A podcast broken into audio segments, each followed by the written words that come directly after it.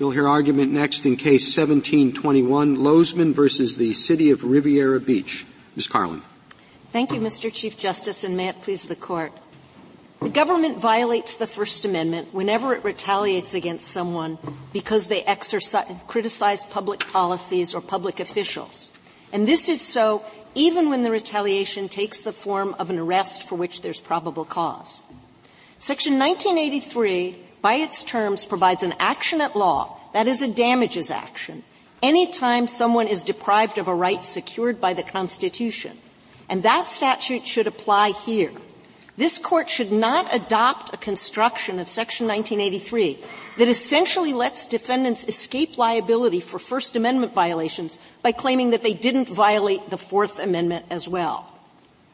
Our case shows why an absolute bar rule is an unacceptable reading of Section 1983 and of the First Amendment. The case involved core First Amendment activity, a lawsuit protected by the Petitions Clause, and a series of criticisms of public officials and public uh, public. That, that, was true of Hartman too, but the court um, made a distinction. The distinction in Hartman, as I understand it, Justice Ginsburg, comes and rests entirely on the fact that there was absolute prosecutorial immunity for the actor who actually imposed the injury there. And I see three major distinctions between Hartman and what's going on in this case. The first of those is that in Hartman, there was absolute prosecutorial immunity. And what that meant is you could not sue the prosecutor. You had to sue somebody upstream.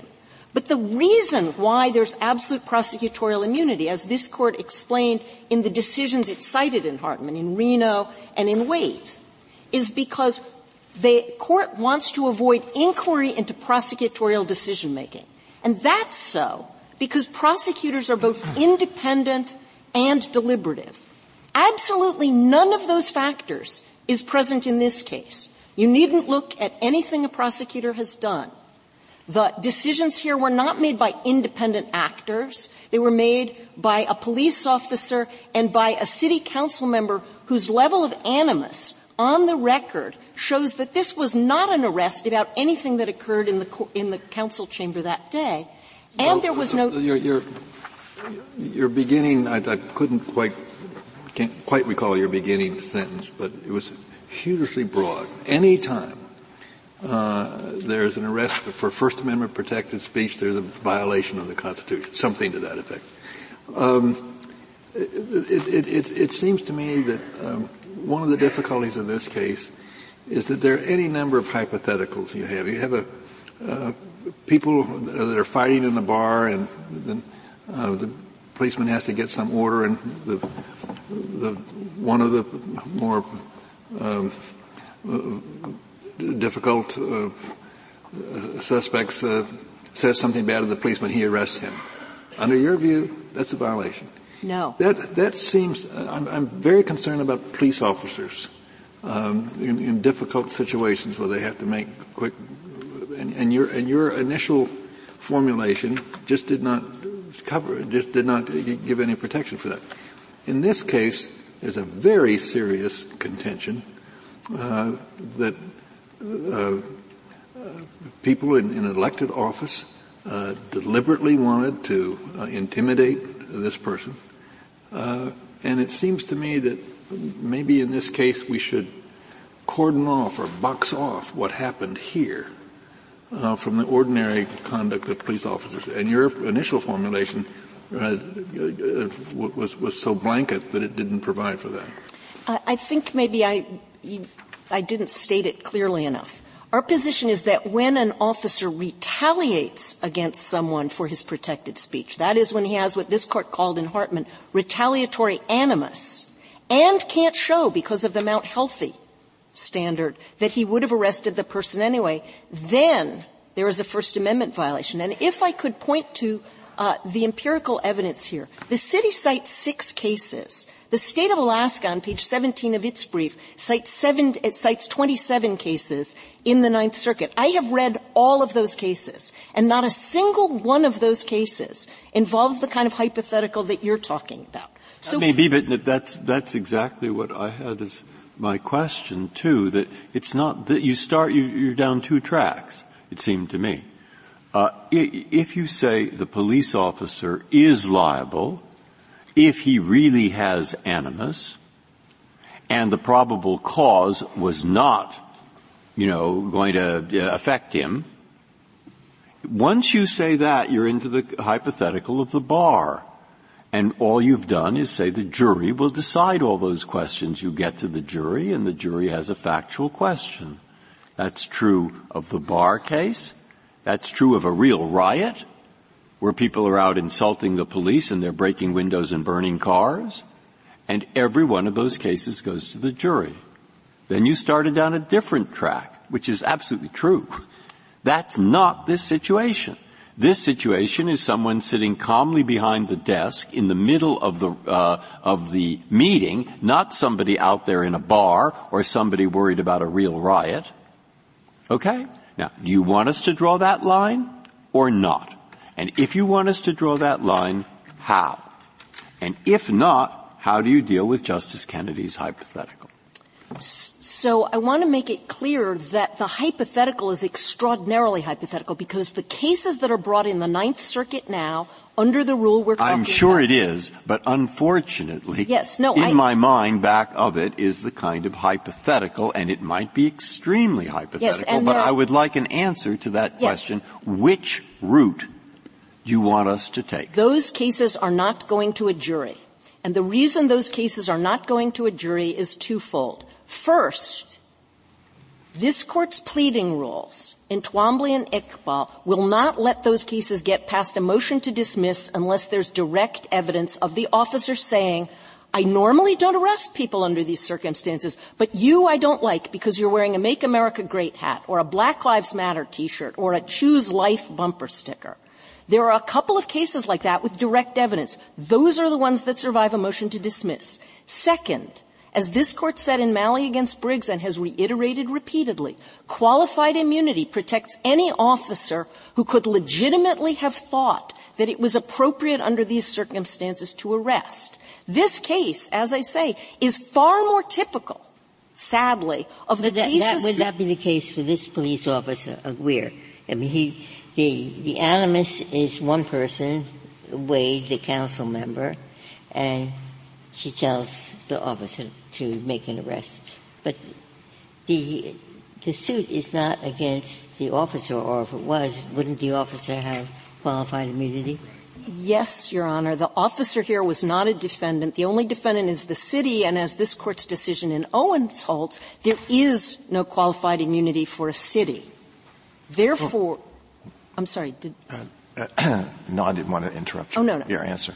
Well, let's take this particular case. And suppose that obviously there is no love lost between your client and the city of Riviera Beach, but so suppose he comes back to another meeting and he is disruptive and he's arrested. Uh, will he not be able to file a, a suit for retaliation and, and get to the jury on that? It might be very difficult for him to get to a jury if the level of disruption is such that under the way this court has treated plausible pleading in Twombly and Iqbal, it's not plausible to believe that it was the animus that caused the arrest. You really think a suit like that could be dismissed under Twombly? I'm seeing the cases from the Ninth Circuit being dismissed all the time on the grounds that it's just not plausible. And if you have a serious crime, it truly isn't plausible to claim that it's animus. So you don't see, for example, any cases where somebody is charged with mayhem and ar- argues successfully. So those are cases that have been brought. What we're worried, obviously, is some kind of rule that will change what has been brought. In the back of my mind, to put sort of every card on the table, is I was thinking of what Justice Ginsburg wrote in a concurrence in Reachley. Uh, do you know that case? Uh, yes. Of course. Is that how it's pronounced? I should have looked it up, but I thought it was Reichle. Reichle, I don't know. Sorry. I'm not very good on pronunciation. But, but in Reichle, uh, Justice Ginsburg wrote a concurrence that I joined that tried to draw a separation between cases like yours and the cases that Justice Kennedy uh, and, and I had been most concerned about the, riot cases, etc. Now, now, what do you think of that? can I suggest that you look at page 12 of the joint appendix in Reichle? Mm-hmm. Because there you will see the complaint, which was a pre-Twombly, pre-Iqbal complaint. There are no facts alleged in that complaint, not one from which you could infer that there was animus. And I think Justice Ginsburg's concurrence, which you joined there, is absolutely right. Those officers, under that circumstance, would have been required to stop Mr. Howards regardless. Well, if you're telling me to, excuse me, Chief Justice. I said, you really think that Twombly uh, and Iqbal require the degree of specificity that you postulated, that the only cases that are going to be uh, successfully brought are when the person has a hat on that says that he's a member of a particular group and the officer says, I don't normally arrest people, but because of your hat with the political message, I'm going to arrest you. Do you really think is it a bit of an exaggeration when you say Twombly and Iqbal are going to keep everything but that case out of court? I'm not saying it will keep everything out. There are two kinds of cases that will go forward. There are the ones where the officer says things like, and these are the cases in the Ninth Circuit that have been allowed to go forward. I normally don't arrest people, but I don't like your attitude, or I normally don't arrest people, but we should have arrested you a long time ago. So there are two kinds of cases that I think will go forward after Twombly and Iqbal. The first are these ones where somebody can plead with specificity something that the officer said or something that the city council member said that has animus. Well, just, just, so, just so you know, and it's in line with the chief, if you say that the only box you're going to draw for me in this case between the to distinguish between the class of cases Justice Breyer and I were discussing in this case is Twombly and Iqbal. You've lost me. No, I didn't because say that. Because Twombly and Iqbal are simply inadequate I didn't say it that. It seems to me to take care of the broad proposition that you began with. And I was curious to know if you have some fallback position so that when there is an allegation, a strong allegation of, of, of a deliberate animus by uh, uh, elected officials, and the police officer is a young police officer, he just acts based on their on, on, on their uh, uh orders whether or not that is some special kind of case, and you haven't been able to show me that it is. I, I, I gave you three answers to that. The first was at the pleading stage. The second is qualified immunity, and uh, this court has a robust qualified immunity doctrine that will get rid of every case where the officer or the other individual defendant isn't clearly violating the law. If you'll remember this court's formulation in Malley against Briggs of qualified immunity, it's all but the willful and the ignorant. And the third thing that gets rid of these cases is the Mount Healthy standard, which is if it is a case where they would have arrested regardless of the animus, that is a case where the defendant will win. If I could return to the second part of what I wanted to say to you, the You said, Ms. Karlan, that this would not never apply. You think that in serious crimes, this would never get to a jury. Did I, did I mishear you? I think that's, that's correct. Why is that? Because it would not be plausible to say, unless you had extraordinary evidence of animus, that a police officer would not arrest somebody for rape or burglary or murder. Um, thing, serious crimes do, like that. Do you think it would be appropriate for us to say something if we were to uh, rule in your client's favor, like that it, um, with respect to felonies, this this should uh, uh, we don't expect this to go to juries much if at all. Well, certainly that would require a reversal in our case. Um, the word felony, as you know, is an extraordinarily broad word, and there may be some crimes that are felonies that the court would not view as sufficiently serious to justify. But in this case, it would require but serious reversal. crimes. Serious crimes, yes. I think in serious crimes cases, qualified immunity should take care of every one of those cases because it's just not plausible to believe that the officer was clearly violating the First Amendment. Well, we get a lot of cases, uh, particularly from where you've said the cases you've looked at, where qualified immunity is applied in a case where we found it necessary to, to reverse. I'm not sure that it's as solidly established a doctrine as, as you suggest to protect, to, to leave. Oh, we can allow this action because qualified immunity will take care of the, the, the problems. I, I think the main thing to focus on here is if you adopt an absolute bar rule, which is the rule that the 11th Circuit has, you're not just knocking out close cases, you're knocking out cases where courts have found that there is a long-standing animus, that there was no justification, and in this case, the city is asking for far more than Hartman. Because in Hartman, all he had to show was there was no probable cause for the arrest of prosecution. Here, the city wants us to show not only that there was no probable cause for the only crimes with which my client was ever charged, but there was no probable cause for anything, anywhere in the Florida statutes. And that is an extraordinarily broad rule that says to city council members and says to cities, if I could use a case, Justice Breyer, in which you wrote the opinion last year, in Heffernan you said it's a First Amendment protected activity to have a sign on your front lawn. Well, if the police chief there, instead of demoting the deputy, had simply said, wait until he steps off the curb or wait until he drives five miles over the speed limit, arrest him. And make sure it's on a Friday so we can spend. You've got the facts. Of course, your case is quite different from what's worrying me. And what's worrying me, and I think Justice Kennedy perhaps, and that is imagine a serious riot situation. They exist. And in that riot situation where the police have a problem because there's a sub-gang and the sub-gang is going around breaking windows and setting fire to things. They can't arrest everybody in the sub-gang. There are too many of them. Okay? So it's not going to be true that the Mount Healthy, it would have happened anyway works. Because it, uh, it, doesn't work. It will. It, well, it will because they wouldn't have been arrested. There's six members of the gang and four policemen with affidavits say we could only arrest four people. Then we have seven more affidavits which say, I saw the look on that policeman's face as soon as we called him a pig, alright? And I am certain that he would never have arrested this person for, who after all was just lighting a match, he might have had a cigarette, and, and, uh, uh, I'm certain he wouldn't have uh, arrested him had it not been for the words that he heard. And the policeman had to make a split second decision, and I don't know. Now, that's a, that's the subset that he means, I think, by a bar, okay? So is there some words in this opinion that would favor you hypothetically that would wall off that case from decision now? I think the answer is yes. This court can hold that there should be no absolute bar and that in cases where an officer confronts serious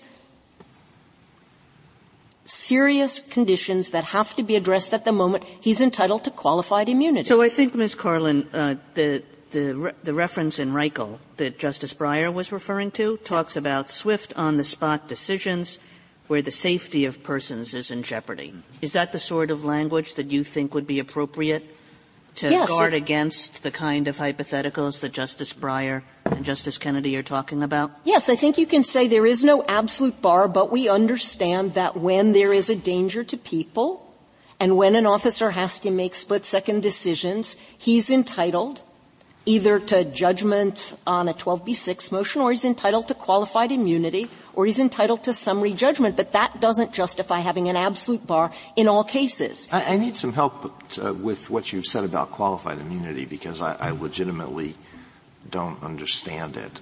I, I, I don't think there's ever a situation in which a reasonable officer could think that it is lawful to retaliate based on the exercise of First Amendment rights. So if there is, in a case, a genuine issue about the officer's motivation, I don't see how the officer will ever be able to get dismissal based on qualified immunity.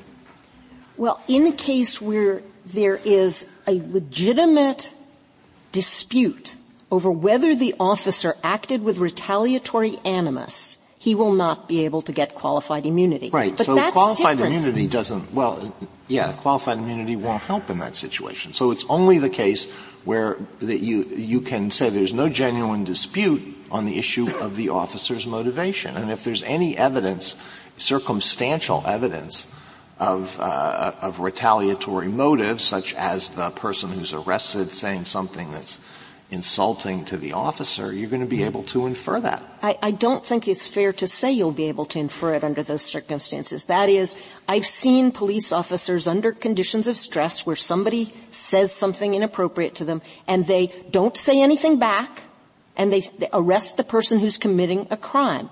Under those circumstances, I honestly believe that the point this court makes in Twombly and Iqbal is when the officer's actions and all that the plaintiff can allege are equally consistent with a lawful and an unlawful behavior by the officer, Twombly and Iqbal should require dismissal.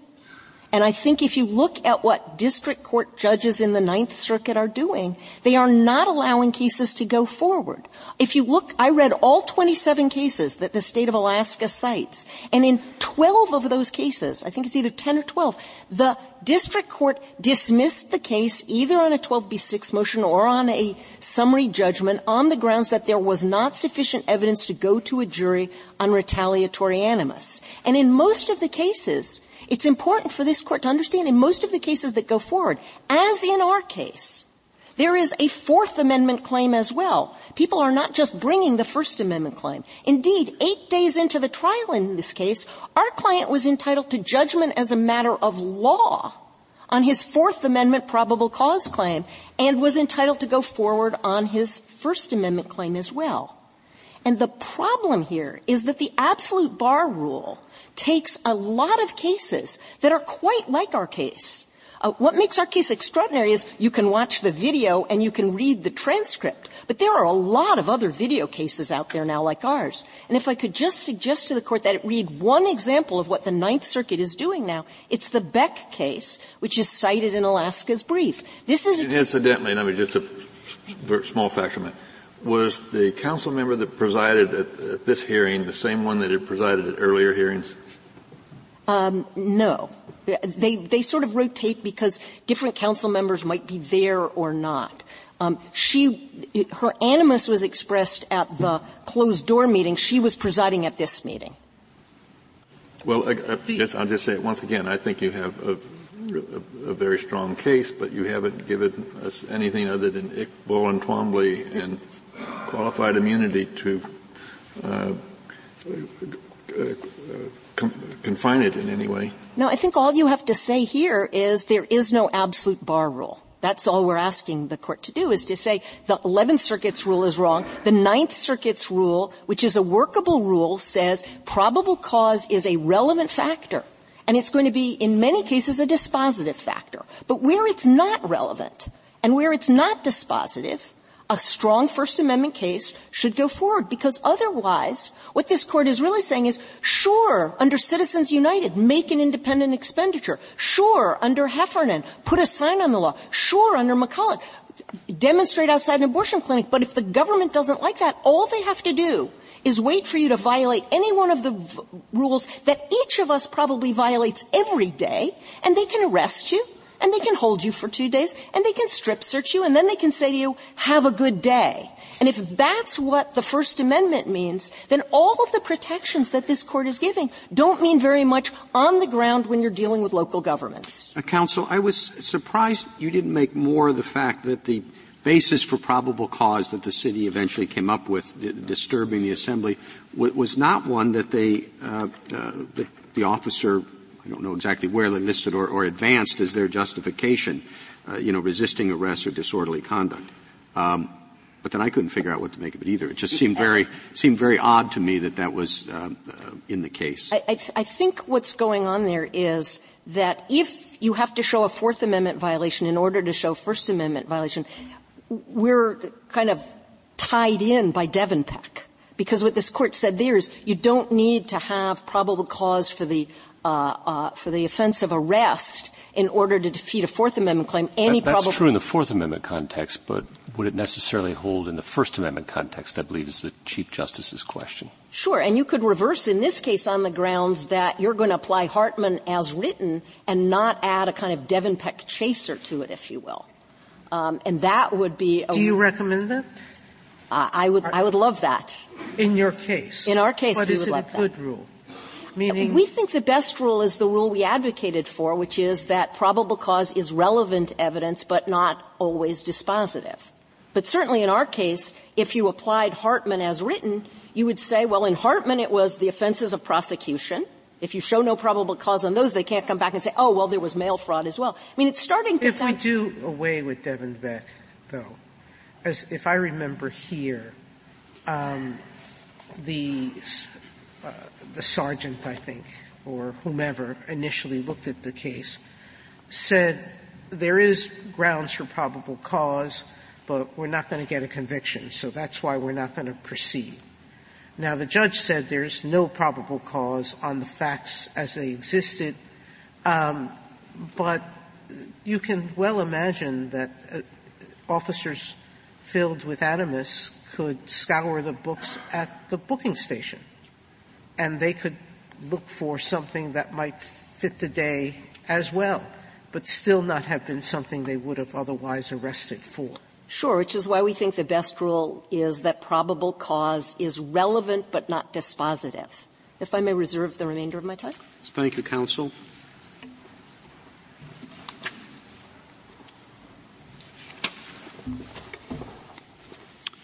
Mr. Dvoretzky.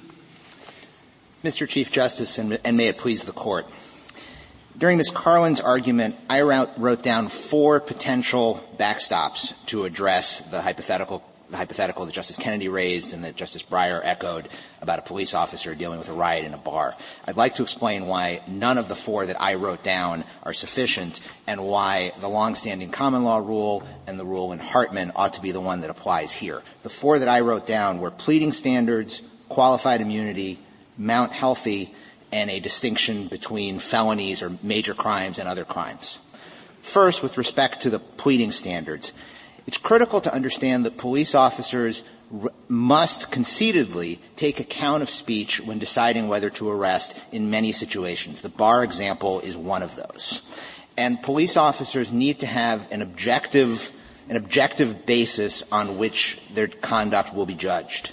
Um, it, it is virtually impossible for police officers themselves in the bar kind of situation to disaggregate their own thought processes and understand whether, and recreate after the fact certainly, whether they carried out an arrest because of the, the content of somebody's speech and their dislike for it, or because the content of somebody's speech suggested belligerence and suggested a likelihood to, to continue to incite violence and, and there was a need to arrest in order to contain the situation.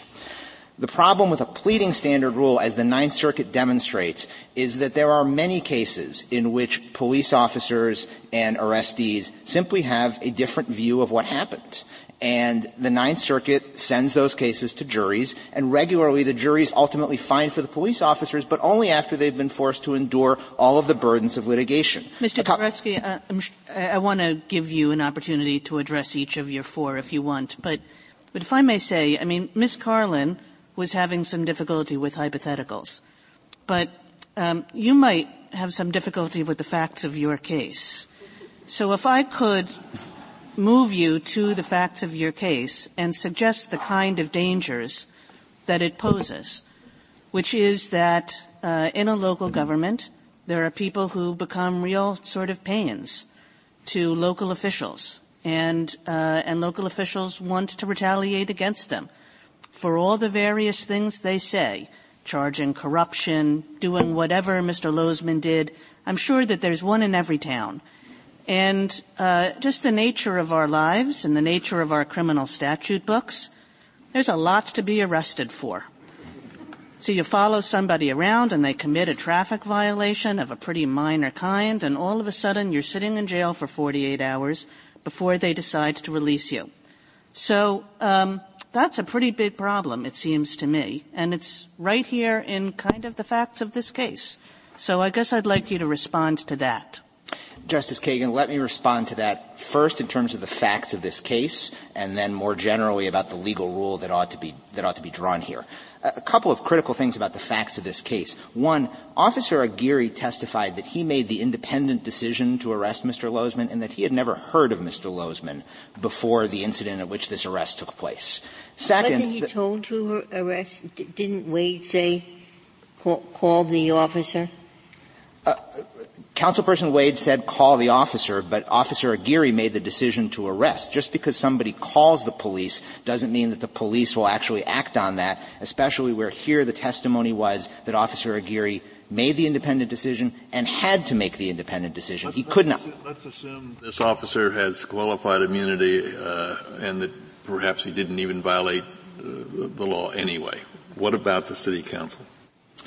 Um, Eh, so the city council, first, we could discuss the, the transcript. I, the transcript that Ms. Karlan relies on does not support the notion of a, a scheme to get at Mr. Lozman. There, there, was one comment by one city council person expressing frustration, followed by five or six pages of transcript testimony in which the city council members agreed to put all of the resources they needed into the litigation and to defeat the litigation. That is what they agreed the closed, to do. The closed the, meeting? Correct. Okay. Um, and if in fact there were some sort of a plan to get at Mr. Lozman, why would the city council have let him speak uninterrupted many times, both before and after the particular incident that was issued here? And why would the jury have found in the city's favor, not only on this claim, but also on the other forms of, Mr., of retaliation that Mr. Lozman alleged? So on the facts of this case, uh, first of all, I dispute Ms. Karlan's characterization of them.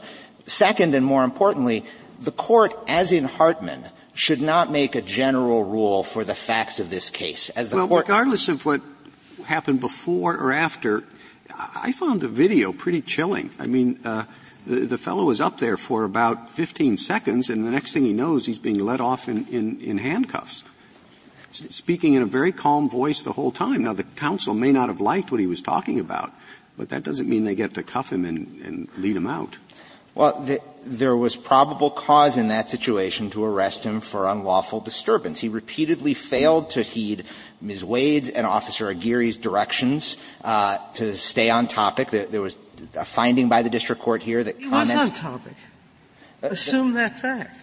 He started by saying there's been arrest, an arrest for corruption, which was true. And then he tried to say, and I've been telling you that other people are corrupt. Why is that off topic? Uh, because the corruption that he alleged related to Palm Beach County corruption, and as the district court found, the, the topics to be addressed at these meetings had to relate to topics related to the city, not related to the county. The city is within the county. The, the, city is within the county, but that, that is the line that the policy drew. The, it's a city council meeting to talk about city business and city officials, not county officials. The, the more fundamental point here, though, is that as in Hartman, the court in, in footnote 10 in Hartman put it rather colorfully, you don't design a retirement system because you might win the lottery, which is to say you don't design the general rule for the extremely rare one-off case, particularly I'm sorry, where Hartman, that, that, Hartman turned very much on the, prose- the prosecutor and the assurance uh, that the prosecutor uh, is going to be a check against, you know, you had the postal inspectors and, but it was the prosecutor who made the decision to prosecute.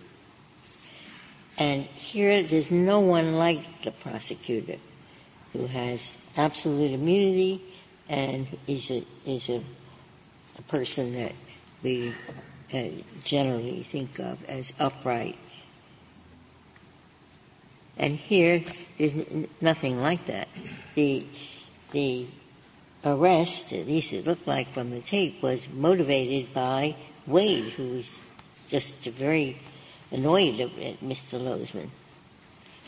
Justice Ginsburg, I, respectfully disagree with that characterization of Hartman. In Hartman, the court said that the prosecutorial immunity was an added reason for the rule that the court adopted. But the heart of the court's analysis in Hartman was about causation. It was about the complex causation problems that arose in that case because you had multiple actors. You had the police officer who allegedly induced the prosecutor to act. Here, you have at least as, as, significant a causation problem because of the ways in which police officers conceitedly must account for speech in an arrest. And police officers should not be deterred from making legitimate arrests, whether for major crimes or for minor crimes, out of fear that later on there will be an allegation that perhaps the real reason for the arrest was the Black Lives sorry, Matter shirt. We don't, we don't disagree that police officers shouldn't be arresting for retaliatory intent. Correct. And, and now, if we accept that premise that the First Amendment is valuable enough to us to protect it from government abuse, and and the facts in this case, that's what they assume, or that's what we're assuming from the facts as alleged. Um, shouldn't we have a remedy And shouldn't we have a remedy w- that takes care of those arrests that are motivated solely because of animus? Because Mount Healthy says if you would have arrested anyway, you're not liable. But what you're doing is depriving people who would not have been arrested except for their First Amendment speech from having any remedy whatsoever.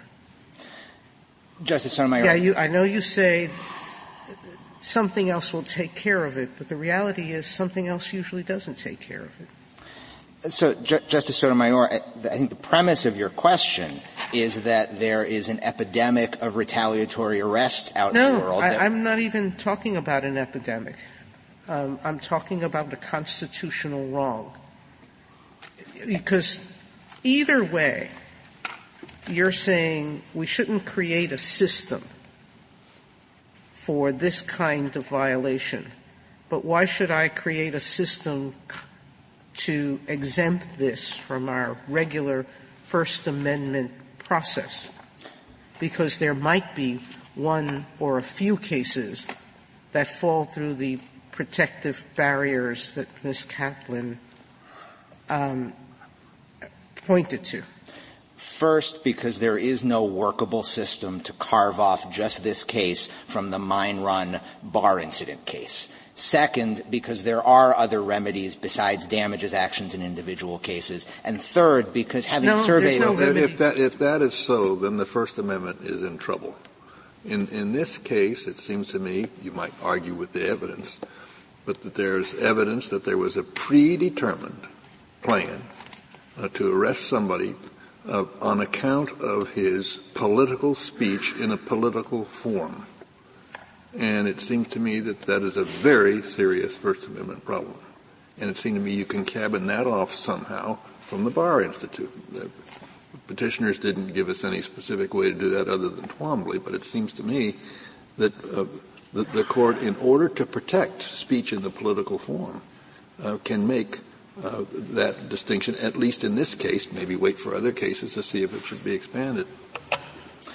Justice Kennedy, as in Hartman, the court said it was not possible to create a workable system that would cabin off a particular kind of speech or a particular kind of violation. I don't believe there is here either. If you look at the instances that in the Ninth Circuit have gone to trial, Many of those involve political speech as well. Consider, for example, the Ballentine case cited, cited in our brief. That was the case where protesters were repeatedly chalking the sidewalk with anti-police messages, messages, a form of political speech. The police repeatedly tried to work with them and to suggest, instead of chalking, use this other form of protest. The, Counsel, why, why doesn't it account for your concerns, uh, what the Chief Justice suggested, which is um, perhaps probable cause to arrest for the charge made – would um, tend to defeat uh, an inference of retaliation. But to imagine probable cause for an offense ginned up years later at trial after scouring the books uh, and the judge sending everyone to do more homework to find more statutes and more books, uh, why, why might that not be different and that raise an inference of retaliation? Because Justice Gorsuch of the teaching of Devenpeck, that well, that's, the, that's the Fourth Amendment context. Here we're trying to secure First Amendment values. And, and why isn't it a different consideration? It is in the Fourth Amendment, but the core teaching of it is, is, is, that police officers are not lawyers. What they are trained to do is to identify a course of conduct and determine whether there is probable cause that some unlawful, that some law was broken during that time. But they are not trained and they are not required to specifically identify at the time of the arrest precisely what section of the code was violated. For certain, and I'm not suggesting that the failure to get it right would itself uh, in, uh, invite liability, but um, why wouldn't it at least raise the possible inference of retaliation there in a way that it wouldn't if it got it right for the arresting charge? Um, again, because police officers simply are not trained to think in that particular mindset. If if a police officer sees me have a car accident and determines that I am at fault for it, the police officer is not required at that moment to be thinking. No, fair enough. You didn't get it at the moment, and uh, maybe you give him uh, a, a, couple of chances even at the apple. But do you, do you wait till trial and, and uh, in the middle of trial and sending lawyers to do homework to find more charges? Does, does that, is that different in any meaningful way? J- Justice Gorsuch, the only reason that this was all determined at trial is that Mr. Lozman before trial did not serve us with interrogatories and ask us specifically what offenses we were claiming probable cause for. He could have if done that, that. Doesn't, if that doesn't work, what you, you started out, and I wanted to hear your answer, and this is just one add to the mix. But the mix, it seems to me, consists for the bar and riot cases, etc. One, they say start with the Mount Healthy framework.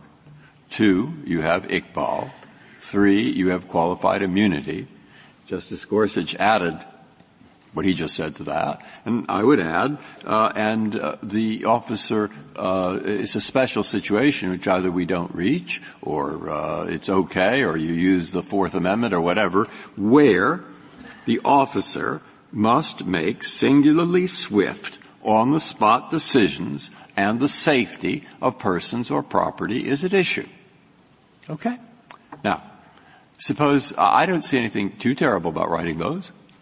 And, and what harm would be done? You would, of course, lose your case, which I consider uh, perhaps uh, you would consider a serious harm. but but but uh, uh, none, none, nonetheless, uh, what, what harm would happen to the interests that you've heard articulate? The, the, harm that would happen is that this court has repeatedly recognized that police officers need objective bright line rules, not five or six or seven factor tests that they then need to apply I didn't mean it as a five or six or seven factor test. What I really meant you to focus on was the last one because I've heard discussion on the others. And that is the police officer does have the immunity that they search uh, in the situation where, and I could repeat it, but maybe you wrote it down.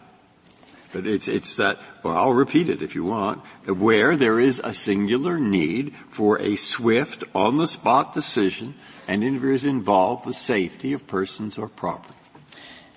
Justice Breyer, the Ninth Circuit has tried to apply exactly that approach. Those cases go to trial, and those, and those cases uh, are found in favor of the, the police officer nor does qualified immunity, which I think you also suggested, do any work here if Mr. Lozman's rule were to prevail. If Mr. Lozman's rule were Sorry, to as I did go through the list that the Alaska brief formed and the six that you um, that you listed, um, it seems to me that having read those cases, that they went to trial not because those limitations failed, but because there was other evidence of things that um, that fit, that didn't fail but made this triable cases. Many of them involved excessive force claims, um, which can often be reflective of animus in a different way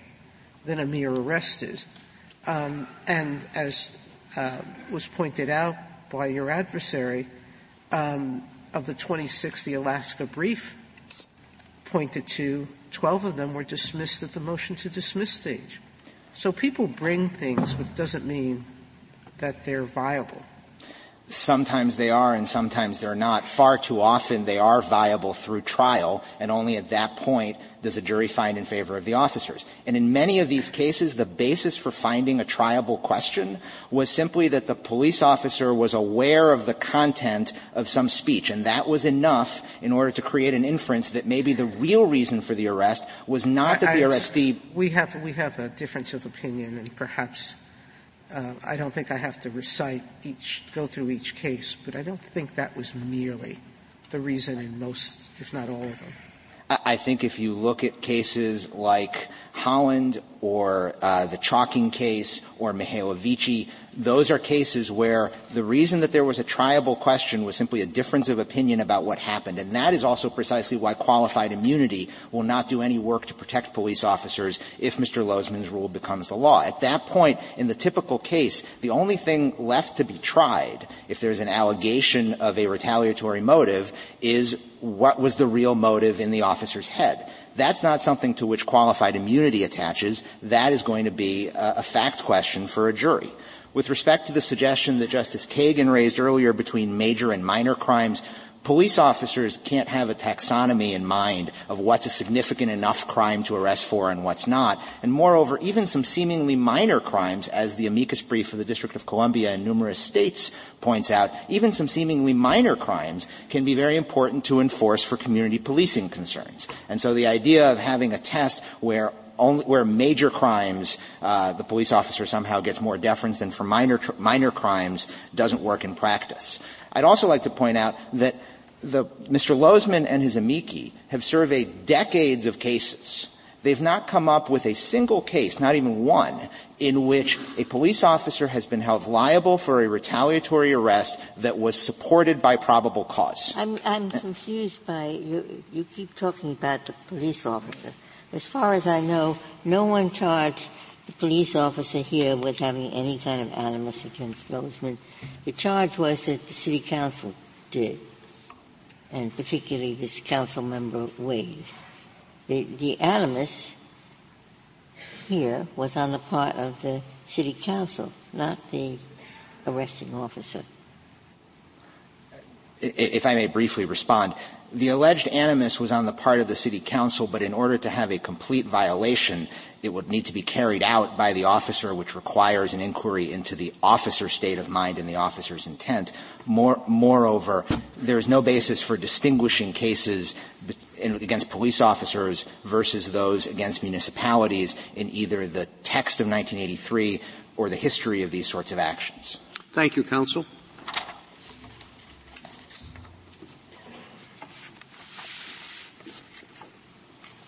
General Wall? Mr. Chief Justice, and may it please the court, I have three points. The latter two are about law, and I hope I'll get to them, but I want to start with what the world looks like, because I think there's a serious disagreement here, and this case arises on about the worst possible facts, and I would hate to see that drive the rule. There are about 10 to 11 million arrests every year in the country. Of those, petitioner and his amici have come forward with 20 cases in their briefs and I'd encourage, the court to look at them because I'm, I'm perfectly happy to rise or fall by them. They divide down, I think, into three basic buckets. Protest cases, noise ordinance cases, and other cases where there's a confrontation between the arrestee and the officer and there's a failure to follow a lawful order and the question is, what motivated the arrest? The failure to follow the order or the speech? And I think what we're trying, what, what, what the United States would submit is, Twombly and Iqbal are not going to work for the reasons they haven't worked in the lower courts. The plaintiffs never just point to their speech. They always point to other things about the interaction with the officer, and many courts have deemed that sufficient to get past the pleading stage. Qualified immunity isn't going to work for the reasons Justice Alito gave. I don't think the language in Reichle is going to work because that was designed for protective details. These are all on-the-spot decisions, even the officer's decision in the city council here. And a lot of these cases don't involve uh, the safety of persons or property. I mean, take a case like Galarnyk that went all the way to the Eighth Circuit. Somebody trespassed into a government trailer in order to criticize the government. And the question is, no question he was trespassing. Did they arrest him for that? Or because once he got inside the trailer, he was criticizing people working in the trailer? I, I, don't know that you could say that there was a real safety concern there, and there's no property concern in any of the noise ordinance cases or even a lot of the protest cases. I'd really caution the court away from addressing the Devenpeck rule here. Petitioner hasn't challenged it. It's a very difficult question. It's a very different question from whether you need to show an absence of probable cause, what offenses you should have to show that for. I think there are very good reasons why the rationale of Devenpeck should apply here regardless. So then I think you're really just down to what Justice Kennedy was getting at, which is, look, this looks like an official policy of the municipality, and indeed the parties seem to agree that's what the jury found. And I think you could rest it on that, although for the reasons that the city's council gave, there's no textual or historical support for that in the statute or at common law. And I think Hartman's footnote 10 already says we design the constitutional tort for the minor run of cases, not for the needle in the haystack. And this case really is. I mean, it, it really, I, I, agree that the facts here are troubling. I also just think that this is almost a category of one. It just does not look like the typical cases for which you design the constitutional tort rule, and that's what Hartman tells us. Mr. Wall, we allow um, people to sue under 1983 for discriminatory arrests uh, under the Equal Protection Clause and without showing anything about whether probable cause exists or not. What has been the experience with respect to those cases? And why is this area, uh, why, why, should the rule be any different than that one? So I, I think what we'd say is uh, uh different for a couple of reasons, but one similarity, and, and this is one of the legal points I wanted to make. I, those cases are about race. Race, the court has said, is so rarely a proper consideration for officers that the court does treat them differently. Speech is the kind of thing that officers often can and must in these situations take account of. And even there, even though it's more subjective than in virtually every other context, even there you've got the objective screen of Armstrong. So you've still got to prove that similarly situated people were treated differently. And I think, setting aside the facts of this case, the legal anomaly that petitioner wants is to say, look, for every other constitutional tort claim, retaliatory prosecution claims under the First Amendment, selective enforcement under the 14th, or false arrest under the 4th, you've got some objective screen, whether it's the absence of probable cause, whether it's Armstrong's similarly situated requirement. And what they're really saying is for this subcategory of claims under the First Amendment, no objective screen. Fact question, it's going to go to the jury, and all of these cases are virtually a he said, she said.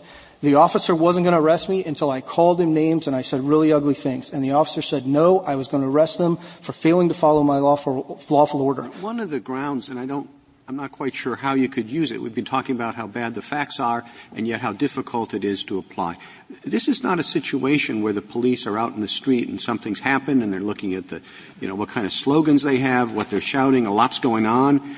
This is, you know, in the city council during a time specifically set aside for citizens to talk about whatever the council is talking about and comment on it. Is there any basis there for limiting it to the, it seems to me, intensely uh, uh, free speech environment that we're talking about? So maybe right there at the tail end, Mr. Chief Justice, I mean, I understand the impulse. I think the difficulty with the on-the-spot language is that even here, the officer's making an on-the-spot decision. You, you could try to limit that to, I don't know that in the field would capture it, because I'm not sure there's a difference between uh, it, I'm not sure how the court would get into what's in the field and, and, what's not. Whether you're in the field when you're in the government trailer or when you're out on the streets but you're not in the city council meeting. You could try to tie it to the nature of the city council meeting, the fact that you both had the official policy and that it was in the context of a meeting uh, where people were designed to air grievances or talk about what they wanted against the city. Again, I don't think that's got much textual historical support behind it. And Hartman specifically said, look, we're, we're not going to design this thing for the one in a thousand case. And I think even more important here, because it's so much easier to allege retaliatory arrests, and there are so many more arrests every year. You say that not on the spot, and you also say here they're suing a person uh, who is not a policeman, and so they have to show the causal connection. Uh, so uh, the causal connection is, as again Justice Ginsburg said, and I uh, said in uh, uh, Reichle, is, is significant. I, no, I, I, and therefore, uh, since you have to show the causal connection between this decision and the other person, who is the policeman, it doesn't really affect the police.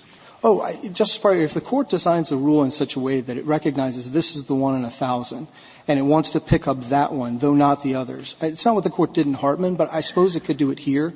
I think the easier way to analyze it is to say, look, and petitioner doesn't dispute that this is the basic question at page 9 of the reply. Are claims of retaliatory arrest more like claims of retaliatory prosecution under Hartman, or more like claims of retaliation by employees and government contractors under Mount Healthy? And I think what you'd say is, look, arrest and prosecution are closely related steps in the criminal process. They involve the same body of valuable probable cause evidence. Well, one they both got a very they, hard. One reason they are different is because in Hartman, you had an indictment, and you just looked at the indictment and said, is there probable cause for that or not? I mean, here we have this ridiculous spectacle of going through the statute books for a month, trying to find something that this man may have uh, violated. And there's just got to be a big difference between those two inquiries. Look, I, I completely uh, agree. Um, again, it's difficult, and, and we petitioner hasn't challenged Devenpeck here, so we haven't had the opportunity to brief it, and, and we would very much like to do so because I, I, I think it's too easy to just say discard the Devenpeck rule. B- because what the court said in Devenpeck is, look, police arrest on the basis of a course of conduct.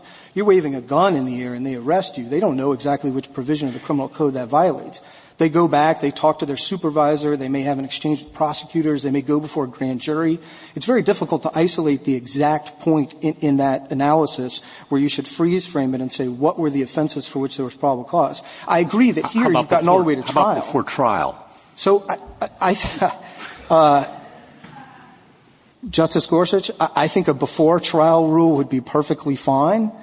Uh, again, as long, because I think it reflects the realities of policing, which is that police aren't lawyers. They arrest based on conduct. And all the same reasons the court applied the Devenpeck rule are exactly why the common law, I think on the best reading, had the Devenpeck rule too. And it wasn't like the common law didn't know about speech. The restatement recognized it. You may be pulled over for speeding even though you think it's because you've complained about the department. The common law took all of these things into account too. And in its wisdom, I don't think it created an epidemic that requires a drastic cure that searches for the needle in the haystack. This is the rule in the majority of circuits. And what's notable is that unlike in a lot of these cases, it's not as if petitioner and his amici have come in saying, there is some huge problem in the second, fourth, fifth, eighth, and eleventh circuits. They really have sort of pointed to the facts of their case, and I agree it's troubling, but in the real world, I think the far more serious danger is subjecting police departments across the country to claims that are easy to allege and difficult to disprove, and weighing virtually that exact same balance in Hartman. What the court said is, the game is not worth the candle. We're not going to try to design the constitutional tort for the one in a thousand case. There are other remedies that get at that saying one in a thousand, but might there not be a problem that now that we have this case and we have to decide this case, and if we decide it your way, you know, it, maybe it's a green light to everybody to make it not the one in a thousand case, and to start uh, really going. You know, there are lots of small towns in, in America, and there are lots of cranks in those small towns, and there are lots of uh, relationships that go sour between officials and some members of the populace. And, uh, you know, what about that? What about, you know, finding that guy every time he doesn't quite stop when he makes a right on red and putting him in jail for a while? So a couple of things. One, again, I, I don't think we ought to believe that the only bulwark against backsliding on the First Amendment is damages suits, but more importantly what I'd say is, if that's the kind of rule they want you to put in place, they ought to have to show that the common law, which had this rule for hundreds of years was a problem, they ought to have to show you that Hartman has created an epidemic of retaliatory prosecutions. They ought to at least have to show there are more retaliatory arrests in the second, fourth, fifth, eighth, and eleventh circuits than the ninth and tenth. And they haven't tried to do it. Because what they'll find, I, I, if you look through those cases, is there are a lot of claims in those circuits, but they don't turn out to have a lot of merit. They're difficult to defend against, and that's why we think the rule makes sense. Thank you, counsel. Uh, four minutes, Ms. Karlan. Thank you. I'd just like to begin with the common law and ask this court to read its own decision in Dinsman, which is the only decision by this court talking about probable cause and false arrest that antedates the passage of section 1983. And here's what the court says on page 402 probable cause or not, is of no further importance than as evidence to be weighed by the jury in connection with all the other evidence. That's the rule we're asking for. We're asking for the common law rule here. And if you look at Prosser on torts, he says people keep getting mistaken between malicious prosecution, which has always had a no probable cause requirement, and false imprisonment, of which false arrest is a subset, which has never had that requirement at common law as part of the plaintiff's case in chief. The second point I'd like to make is a point that goes back to the Devenpeck issue, which as Justice Gorsuch pointed out, might be perfectly sensible in the Fourth Amendment context, but not when you're talking about First Amendment values, because First Amendment values are the core of the First Amendment is an anti-retaliation principle. And do not be, do not be fooled. If you tell city councils that if they deny somebody a permit, they can be sued for damages. If they fire him from his job, they can be sued for damages. If they don't give him a zoning variance, they can be sued for damages. If they don't give him a parade permit, they can be sued for damages. But if they arrest him, and they can come up with anything, even eight years after the fact, that might be something for which there's probable cause, not even showing that he actually committed the offense of, of disru- disrupting a religious assembly or assembly for other purposes, but just that an officer could believe probable cause. You are giving a green light to every vengeful city council in America to go after people when they demonstrate against abortion clinics, when they demonstrate about police, when they protest zoning decisions. The First Amendment really requires that there be some remedy, and the text of Section 1983 gives that remedy. It says when somebody subjects or causes to be subjected to a violation. And that, that makes it clear that Section 1983 contemplates cases like this one in which a city council caused someone to be uh, arrested. All we ask is that this court hold that probable cause is not an absolute bar in cases where retaliate, retaliation is proven. Thank you. Thank you, counsel. The case is submitted.